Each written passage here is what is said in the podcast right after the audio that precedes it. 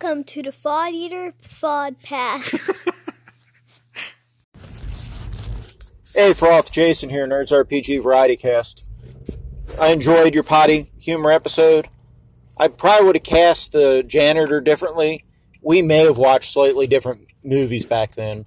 I I had a steady stream of Roger Corman movies as well, so Dick Miller was close to my heart.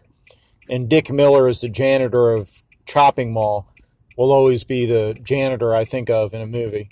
But hey, as long as you include Dick Miller somewhere in, you know, in this in this game before the end of it, I have no complaints.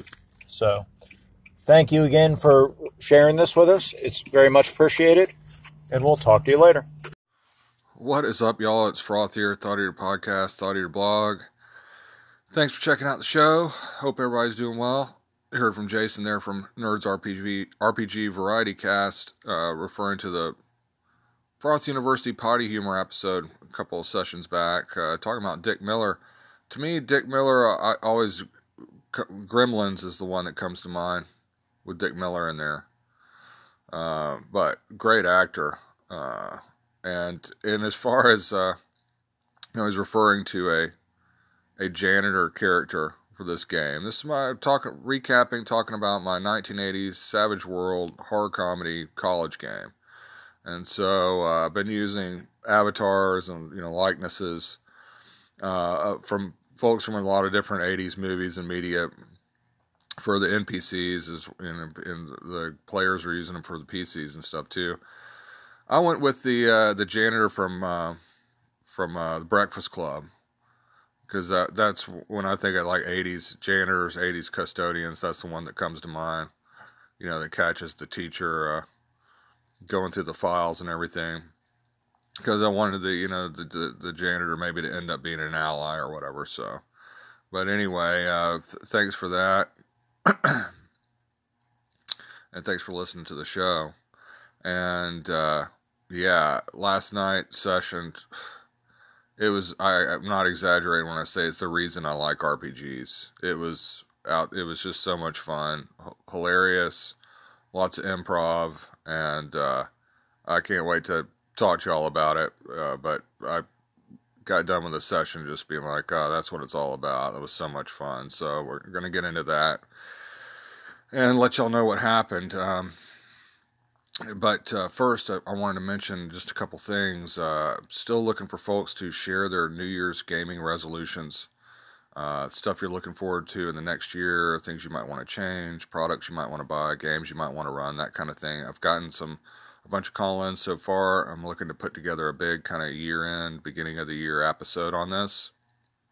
So whether you podcast here on Anchor or uh, you're you know you just enjoy listening to podcasts here if you want to leave me a message, you can do so with the Anchor app, but you don't need the app to do it. You can also go to anchor.fm forward slash thought eater, and there, you should see a message button on there. And if you've got just access to a microphone or, or whatever on your computer, headset, what have you, you can just click there, leave me a message, and I'll put it on the show.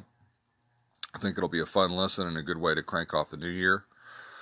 Also, uh, if you're a regular listener to my shows uh, be kind of winding down a little bit over the next uh, over the rest of the month. I'm going to do one more Hump Day Blogorama on Wednesday, and that will probably be it. I might be able to sneak some five minute Fridays in there, but I'm not going to be doing any gaming, and I'm not going to look at uh, Hump Day Blogorama for the next couple weeks after that. So I do plan on doing a a couple of special things on the year end Hump Day. It's uh, a year of doing the show as well as uh, you know the end of the year. So I'm thinking about sharing some some of my favorite posts of the year, kind of things like that. So anyway, I have that to look forward to.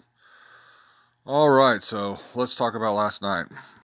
All right, so the good thing about doing recaps of this show is a lot of the sessions are really just episodic and you don't have to know like the overarching plot it's almost like a like the X Files or something where you know it's got the the um, the alien thread running through it, but then a lot of episodes are them like you know checking out a werewolf or something. You know what I mean? That's kind of how this is. So you don't really know have to know what's what's happened other than you know there's college students in the '80s that just at this university out in Texas, um, East Texas University, that that end up investigating weird occurrences and stuff like that. All kinds of weird stuff is happening around this town. So in this session, it is uh, spring semester, you know, second semester of their freshman year, 1983, and we've kind of fast forwarded to uh, they, have completed midterms, and they're all like enjoying a, you know, a, a milkshake and a burger at the the local, you know, uh, uh diner kind of celebrating midterms and midterms being completed and everything. So, um, the party are in there just chilling, and uh, so this one, I was really hoping it would go well, um, but I didn't have high hopes because I took a couple of like little side quest adventures from the the East Texas University book and just kind of mashed them together and kind of made them my own. But you never know how exactly it's going to go, and I couldn't believe you know what what got made out of it, and so much of it was just improv and off the cuff. But uh, I wanted to do something with you know like '80s goth goth kids as the as the as the enemies, you know, as the antagonists. And uh, so it starts, you know, a couple of you know goth goth types you know, come into the diner real surly, and uh, the players can tell they've got like fake vampire fangs in their mouths. And one of them I called Dylan, you know, and they could recognize that, you know, they saw this this kid Dylan, you know, at the beginning of the semester they're totally normal, but now they're like, you know, completely decked out in goth, and big hair, and you know, you know, total '80s goth, what you might picture. And and now instead of Dylan, they call themselves Thorn, and then so it was Thorn and and Christian, uh, the the other one, and um, you know they just come in and sit down, and uh, and, a, and then the the two goth guys follow this woman and her kids out to the parking lot. And they they hear screaming, and they uh, the, the players run out to investigate. And Thorn, aka Dylan, and Christian have some knives out, and they can hear, uh, you know, they're threatening the the family and you hear one of them say something about we got to drink the blood you know we want to be part of the group and you know they say they can give us real power you know and stuff like that. So the party aren't having any of it. Barbara uh, you know the has the um, uh, molly ringwald avatar from from breakfast club. Kind of the princess spoiled rich girl uh, type, she runs up with her pepper spray and immediately just catches Dylan in the eyes and is, or I mean Thorn in the eyes, you know, and he's down there crying, "Ah, my eyes, my eyes are burning." And Christian's like, "Dylan, are you okay?" It's, it's not Dylan, it's Thorn. I told you, you call me Thorn. and uh, and then uh, one of them, I, I guess the Matthew Broderick character, rushes up and kicks Christian square in the nuts, and he's just on the ground, doubled over in pain. So they kind of save the family. Meanwhile, cops pull up, and I'm using the two cops from uh, Proctor and um, blanking the other one's name. I'm using the two kind of bumbling cops from Police Academy as the the, the cops, and uh, you know they arrest Dylan and Christian and but one of the cops stays behind to talk to him, and he's like, holds this videotape, and he basically divulges that you know there was a couple episodes ago the the player characters stole a car from some prep, preppies and basically joyrided it, and he's saying that he has on videotape them doing it, that he can arrest them all on grand theft auto, but that he won't do it if they help him. And it turns out that he says his son Norbert has started calling himself Dagger, and he's joined this this goth group, this like goth cult that uh, has has formed recently in town.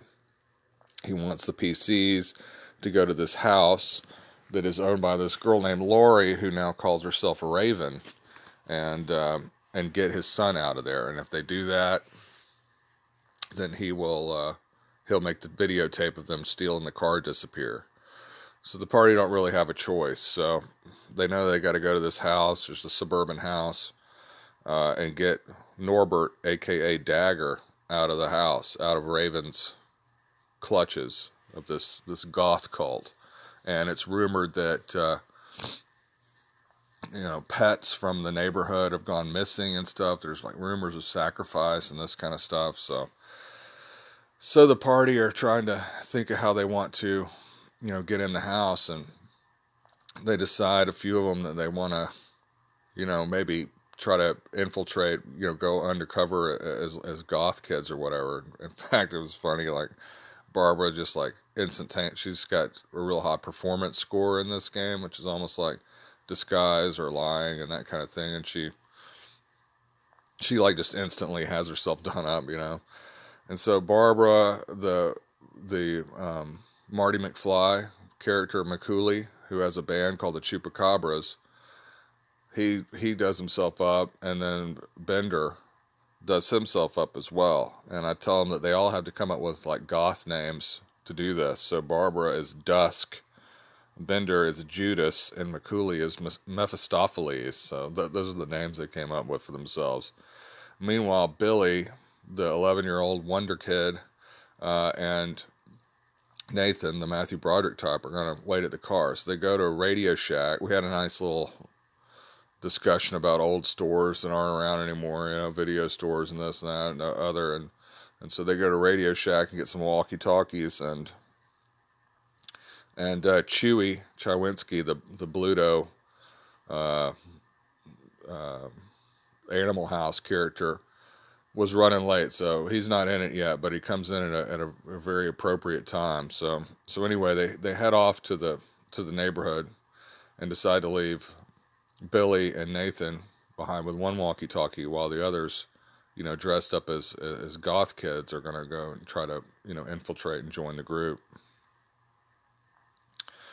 So uh, it's around this time that uh, Chewy Chawinski shows, you know, show, shows up late to the game, and so I just have them, Billy and Nathan, hear something in the trunk, and they open the trunk, and he's just in there, passed out, drunk. You know, he's waking up, so he just happened to be in the trunk this whole time. Like, what's going on? You know, so he he he joins the party. Uh, it worked out a good way to have him join, while the rest of the you know the group, McCooley, Bender and Barbara, aka Mephistopheles, Judas, and Dusk, go to the door and they can hear music blasting. And I've got Bauhaus, Bela Lugosi's Dead playing, which is the quintessential, you know, really the beginning of, of goth music.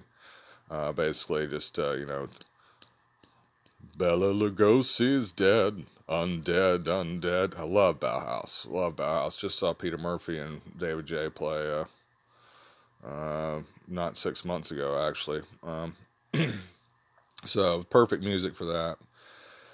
They go to the door and they can see that there are these couple of cheap like plastic gargoyles on the like on the uh, on the porch and knock on the door. This girl with a like an umbrella. I had all these great avatars, great avatars searching for 80s goth kids like huge. I mean, fantastic, huge hair and piercing, like legendary avatars for this. They worked out perfect.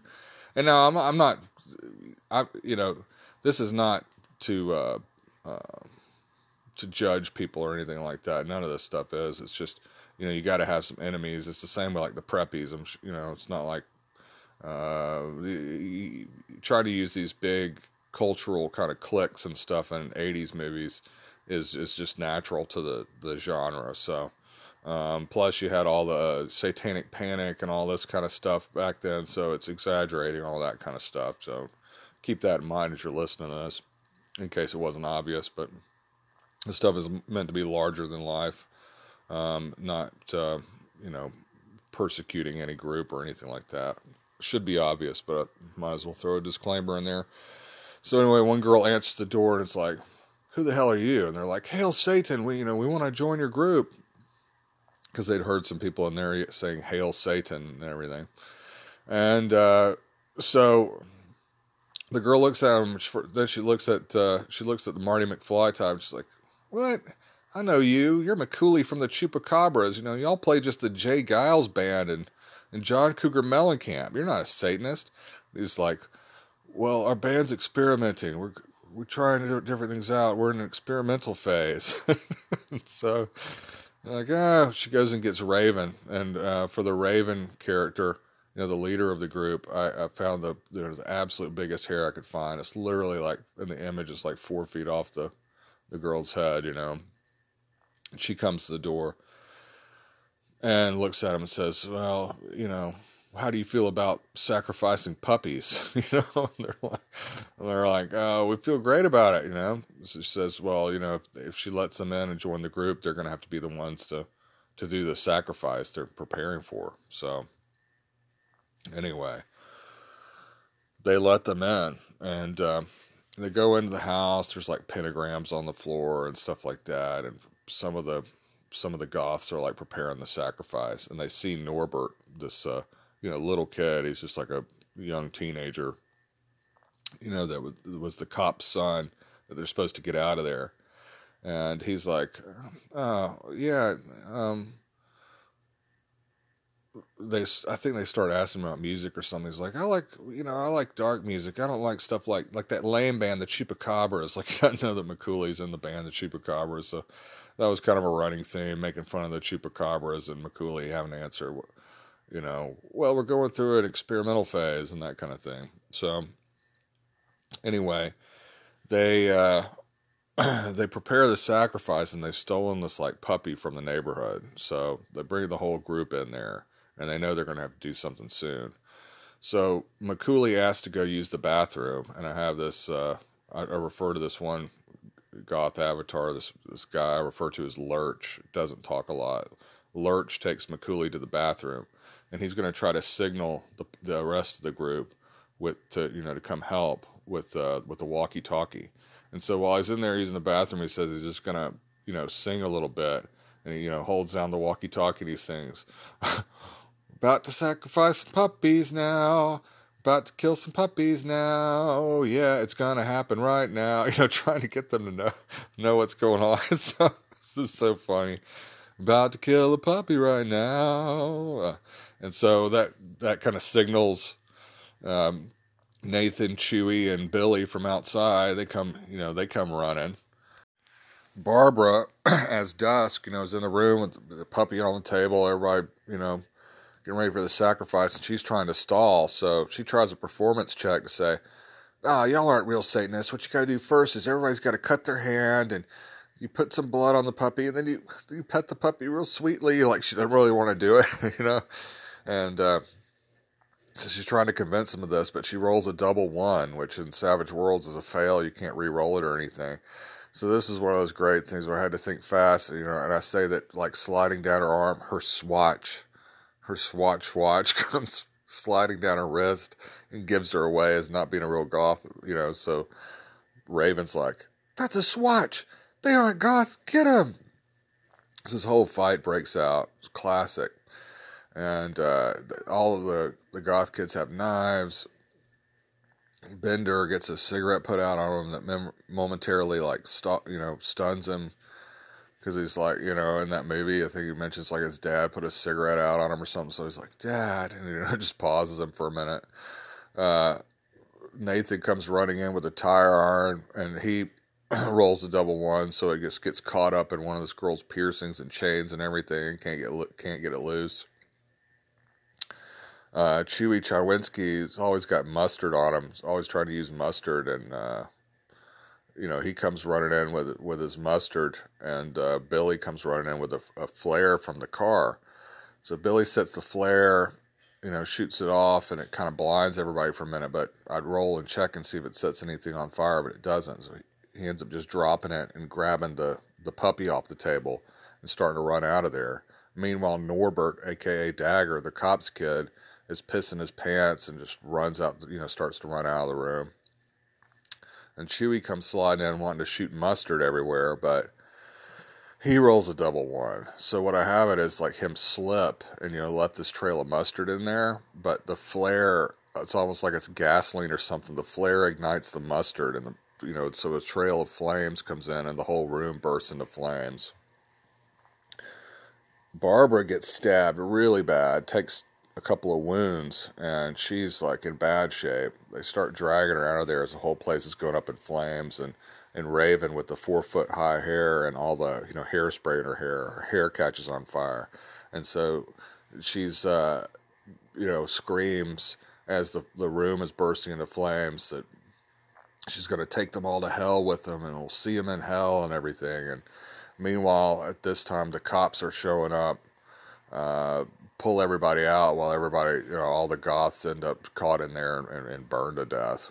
So it was, it was, it was epic. We had the you know the swatch, the the mustard catching flames, all this stuff just on the fly there um, at the end. It was just epic. So, yeah, the, they, Barbara gets rushed to the hospital. Um, the rest of them, you know, drive uh, drive her car back. First, uh, they take the uh, take the puppy. It's got a tag on it. It's been stolen from the neighborhood somewhere. They take it and give it to these kids, and uh, you know the the family whose it was, and they're all thankful for it. The cop agrees to destroy the videotape, and uh, you know, it was just if you could look at the the adventures that I started with, there were nothing. It was like a kid that wants to be a vampire, you know, attack somebody in a parking lot. That was just like the first adventure. There was nothing to it. It could have been just like a five, you know, five minute encounter. And then the the way that the cultist uh, uh, adventure was written, it had nothing to do with goth kids or Satanism and this kind of stuff. And so it was awesome to, to take these two separate adventures, put them together. I was just kind of hoping it would end up even being a full session, hoping it would be good, and and the the party uh, made it special. And then being able to you know just come up with stuff like the you know the the, the swatch and some of the stuff on the fly uh, was great.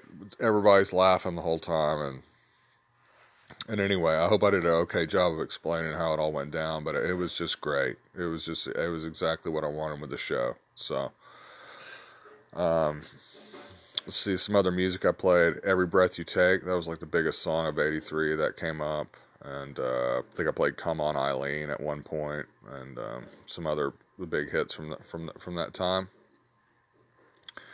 And I'm trying to think if I, if I missed anything from it but I think that was the, the main the main points of it all, and uh, the avatars and everything all made it great. So it was just a lot of fun. I, that's all I can say about it. It was a great way to since we're gonna have a couple week break. It was a great way to end it. The next session will be there.